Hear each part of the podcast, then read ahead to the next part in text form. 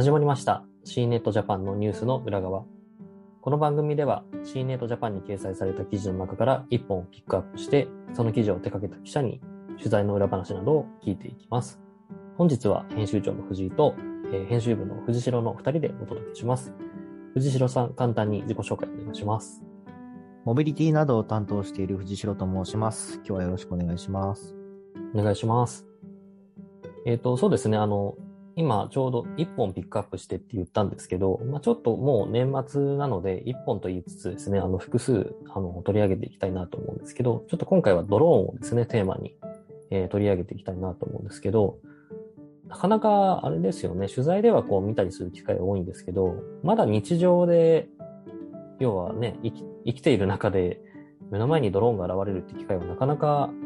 ないですよね。そうですね。私は9月からこちらのシネット編集部配属なんですけど、最近はすごいドローン関係の記事読ませていただいてますけど、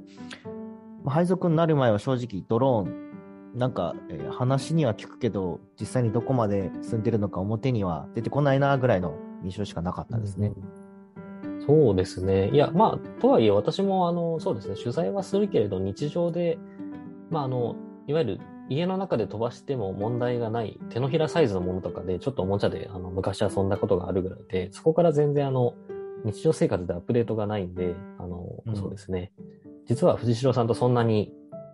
はい、日々の暮らしの中では触れる総量は変わらないと思います。あ、なるほど。そんな感じなんですね。はい。で、そうですね。まあちょっと今年の振り返りみたいなところで言うと、やっぱりドローンのニュースって、あの、今年もすごく、えっ、と、活発で、あの、毎月のようにいろんな新しいニュースがあったんですけど、やっぱりこの10月後半から、まあ11月ぐらいとか、まあ12月もそうですけど、とにかくこの年末にかけてですね、あの、駆け込みのように、本当に毎月とかじゃなくて毎日とかですよね。11月の最終週とか毎日のようにドローンに関するあの説明会とかが、えーあったんですけれども、C ネットジャパンであのドローンライターと言ってもいいと思うんですけど、ドローンに関するですね、記者会見とか、えー発表会には、あの、予定が合う日は必ず行ってくれるあの藤川理恵さんというですね、ライターさんがいてですね、あのその藤川さんも、ちょっとこの週は多すぎて、で、ドローンの発表会って都内であることがあんまりなくって、やっぱりその少し敷地が広いですね。あの、郊外とか、なんならもっとこう遠くでやることが多いんで、あの、体が一つじゃ無理ですみたいな感じのですね、あの状態で、あの、取材できなかったものもあったんですけど、えっ、と、ちょっとぜひですね、あの今回その、今年の後半に藤川さんに取材いただいた、まあ、記事とかを紹介しながら、えードローン今こんなことになってるんですねっていうのを藤代さんと共にちょっと、えーアートコード話していければなと思います。そうですね。えーなんかすごいドローン集まった週ありましたよね。毎日ドローンやってた気がします。そうなんですよ。なんかだんだんこれってもう、えっ、と、そうですね、藤川さんと相談したっけ？このネタみたいなものもあったりとかして、もうネタが多すぎて忘れるぐらいありましたね。はい。うん。まあでもほとんど藤川さんがカバーしていただいたので、その点ではすごいありがたいですね。そうですね。そう。ちょっとじゃあその中からですね、あの、いくつかピックアップ、えーしていきたいなと思うんですけど、えっ、と、今回のですね、はい、あの、えー、ポッドキャストの、まあ、あのタイトルにもなるピックアップした記事として、えー KDDI のですね、えーす水空合体ドローンでいいんですかね。はい、あの、いわゆるその空も飛べるし、えーそこからですね、あの、切り離したドローンが、まあ、水中も、えー進んでいくという感じで、まあ、空も飛べるし、海も泳げるというようなものがですね、えー12月の半ばぐらいに発表されて、えーこれあの、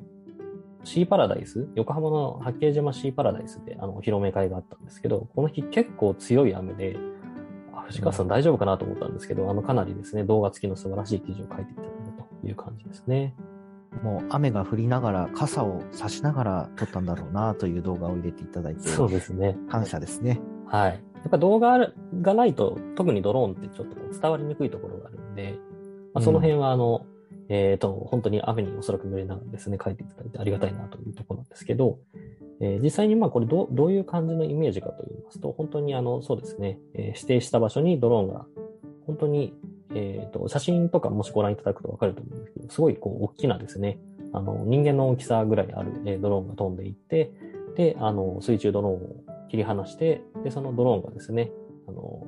例えば、えー養殖の魚の、えーを見に行ったりですとか、あと、船の船底のこう点検をしたりとか、まあ、いわゆるそのこれまではですね、えー船でわざわざそこに行ったりとか、まあ、さらにそこからダイバーさんが潜ったりとか、えーして、まあ、やらなかやらないといけなかった、まあ、時間もかかるし、えー危険な作業というのをですね、もうすべて、えードローンで、まあ、こなせるようにできるというものですよね、これは。いや、でもあれですよね、水空合体ドローンって、なんかこう、我々はどうしてもこう、ロボットをイメージしてワクワクしちゃいますよね。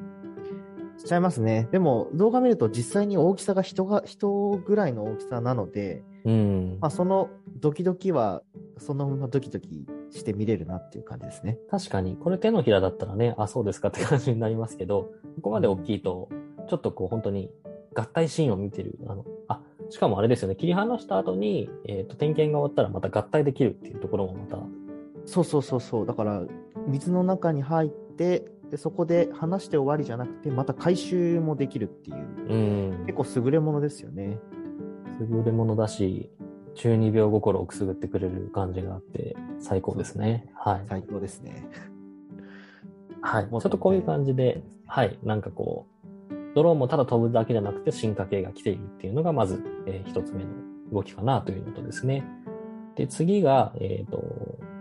ACSL さんが作った国産ドローンのですね、あの、ソーテンというものが、これは12月の前半ぐらいにお披露目されたやつで、えーちょっとこちらにも触れていきたいなと思うんですけど、やっぱりあの、ドローンといえば、あの、もう中国のね、DJI がこう圧倒的な日本でもやっぱシェアを取っていますけど、ついにまあ日本の、えっ、と、政府の支援を受けて初めてあの完成をして量産化までたどり着いた、えードローンがまあ争点という、はい。えーそうですね。あの字で言うと、これなんだろうな、あの、北斗の剣を読んだことがある人ならわかるんですけど、その続編であの、蒼天の剣っていうのがあって、はいはい。青いやつね、その、その字ですよね、これ、蒼天って。そうですね。はい。なんで、あの、蒼天という、こう、すごく日本的な、えー名前なんですね、ドローンですけれども、これは、えっ、と、ポイントとしては、やはりこう、日本、ある日、ある意味こう、日本ならでは安心安全みたいなところをすごくこう、えーピックアップしていて、まあ、セキュアであると。セキュアな、えー小型空撮ドローンであるというふうに言ってますね。そうですね。まあ、あの、メイドインジャパンって聞くと、なんとなく安心感出るんですけど、やっぱりそこを押してくる、来てるんですよね。うんうん。あの、日本の英知を結集したっていう感じで、結構そうですね、壮大な感じなんですけど、あの、ヤマハ発動機とか、NTT ドコモとか、えいわゆるですね、そういった大企業の、まあ、あの、いろんな技術がですね、えー結集をされた機体になっているということみたいですね。これ、部材もできるだけ国内メーカーのものを採用してるんですよね。うん、そうみたいですね。カメラとかもそうですよね。結構、こだわっています。はい。ジャパンクオリティ的なところで言ってるんでしょうね。すごい、あの、期待しかしないですね。なんでしょうかね、ドローンって、やっぱりどうしてもこう、中二心をくすぐってしまうというか、はい。うん。あの、そうですね。一家に一台欲しくなっちゃう。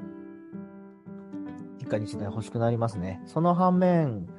どうしても海外メーカーの名前ばっかり聞いてたので、こういったところで日本のメーカーの名前が出るっていうのはすごい嬉しいですね。日本人として。うん。そうですね。まあ、やっぱりグローバルで言うと、そうですね、DJI はかなり、あの、シェアはもう取っているので、まあ、このタイミングで、えー入ってくるっていうのは、まあ、若干遅いような気もしつつも、その中でこう、どう今後戦っていくのかっていうのは、まあ、結構注目かなと思うので、そうですね、この辺はその、いわゆるレベル4と言われるところで、より、えー活用の幅が広がってくるんで、そこでの日本勢のちょっと存在感を出して、えーくれると嬉しいなというところですかね。はい。はい。で、えっ、と、ちょっとまたじゃあ切り口を変えまして、これも12月の前半にですね、記事になったものなんですけど、えっ、とですね、小菅村という、あの、山梨県ですかね、山梨県の小菅村という、えー限界集落。東京から2時間ぐらいかかる、えー、700人ぐらいしかですね、いない、えー、限界集落で、あの、えー、運送会社の性能さんですね、性能ホールディングスと、あとドローンの、えー、スタートアップである、えー、エアロネクストの2社がですね、今年の4月からドローン搬出用サービスのですね、あの、実証実験とかやってきたんですけど、えそこからあの、わずか半年ぐらい、11月1日から優勝サービスという形で、あの、本当にもう、なので実証実験のフェーズを終えて、実際にそこの村の方が、えスマホからですね、あの注文をすると、え物が届くという、えー、ものが実際にもうサービスとして始まったというところで、やっぱりこう実験ってすごくいろんなところがやってますけど、ついに実用化、まあ、日常生活で使えるようになるっていうのはなかなかすごく大きな進歩ですよね。そうですね。で、この記事の中でも、あの、記載されてるんですけど、結構村人の方々から受け入れられてて、うん、だいぶニーズが強いというのも大きいですよね。そうですね。なんかこう、買った商品の中で、あの、好評だったのが、アイスだったみたいなのとかは、割と和むというか、その、えっ、ー、と、その小菅村が、一つしかそのお店が、えー、なくて、まあ、そこだとその、今言ったアイスクリームとか、あと子供用のおむつとか、お菓子とか、まあ、そういうものが買えないというところがあって、えー、まあ、そんな中ですね、やっぱりこう、皆さん、アイスクリームが買えなかったものが、あの、ドローンで届けてもらえるってなると、すごくこう、なんて言うんでしょうかね、ドローンでアイスが届くってすごくこう、組み合わせもいいですよね。そうですね、ワクワクしますね。そうそうそう。で確かあの、そうですね。これをやってらっしゃる、えー、方にちょっと話聞いたときは、ババンホーテンでしたっけ？バンホーテンのちょっと高級なアイスがあって、それがあの人気なんですみたいなことをおっしゃってて、そこがまたいいですよね。ガリガリ君じゃないっていう、その。うん。あの都心に住んでるとあのわからないんですけど、やっぱりあの、ま、地域の方に行くと、本当にあの広い範囲の中でもお店一つしかなくて、そこのお店で何でも売ってるみたいなところが存在して、うんうん、逆にそこのお店がやってくれないともうあのどうしようもないみたいな。で、いろんなのラインナップ揃えてくれてるんですけど、まあ、やっぱり限界があって、まあ、アイスもね、今言った通り、私はこの種類が欲しい、この種類が欲しいとか、うん、いろんなニーズがあると思うので、まあ、そこにあのある程度きめ細かく対応できるっていうのはすごいですよね。そうですね。LINE で注文できるっていう気軽さもすごくこう受けているところかなと思いますし、あとこれあの、えっ、ー、と、そうですね、今回の取り組み、セイノホールディングスさんにはですね、えっ、ー、と、今年の9月に実施した CNET のスマートシティのカンファレンスでもご登壇いただいたんですが、うん、えー、その時にですね、あの、デモ映像とか見せてもらいながら、えー、実はですね、もう村人の方たちはその日常的にこうドローンか、まあ、あの、えー、村の上を飛んでるみたいなところに関しては、もう全く、えー、違和感がないというか、まあ、受け入れているという話を聞いてですね、結構そのドローン飛んでる未来ってどうなんでしょうみたいなことを、まあ、あの、言う人とかも多いと思うんですけど、まあ、あの、ある意味ここでこう、えっ、ー、と、成功モデルがもうできてるんだなというのは結構驚きましたし、あの、今後が楽しみだなと思いましたよね。そうですね。まあ、あの、そこまでうるさくならないとか、まあそういったところもありますし、おそらくニーズに合致しているというところもあるんでしょうけど、まあ一つ成功モデルができているというのはすごい大きいですよね。うん。で今ですね、あの、小菅村でやりつつも、これを横展開しているというところで、あの、例えば北海道の上士幌町でですね、似たような実証実験をやったりとか、あとですね、そうですね、北海道だと、あの、えー、今回の小菅村はドローンデポというある種その、えー、ハブになるような場所にですね、あの、届けるという感じなんですけど、北海道での実験についてはもうその、えー、結構庭自体が広い方が多かったりするので、もうあの、お庭に届けるというようなこともやってるということなので、でね、そうなんですよ。なのでその辺もそうですよね。やっぱりエリアによって、こう、適したサービスってあると思うんで、そういうのをどんどんこう、あの、カスタマイズしながらやっていかれてるっていうところが、まあ、さすがだなというふうに思いましたね。はい。うん、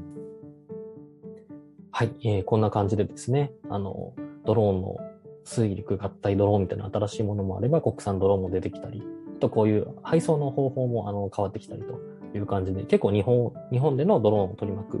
えー、環境というのもこの今年いっぱいですごく、えー、進んできてですね、面白いことになっているので、ぜひ皆さん、あの、ドローンのですね、CNET の記事も、あの、ぜひ今後もご覧いただければと思っております。来年もそうですね、あの、もちろん編集部でも取材は行きますけど、あの、ドローンライターの藤川さんがどんな記事を書いてくれるのか、すごく、えー楽しみだなと思ってます。はい。楽しみです。はい。はい。ではですね、えー今回はこの辺りにしたいと思います。中小さん、ありがとうございました。ありがとうございました。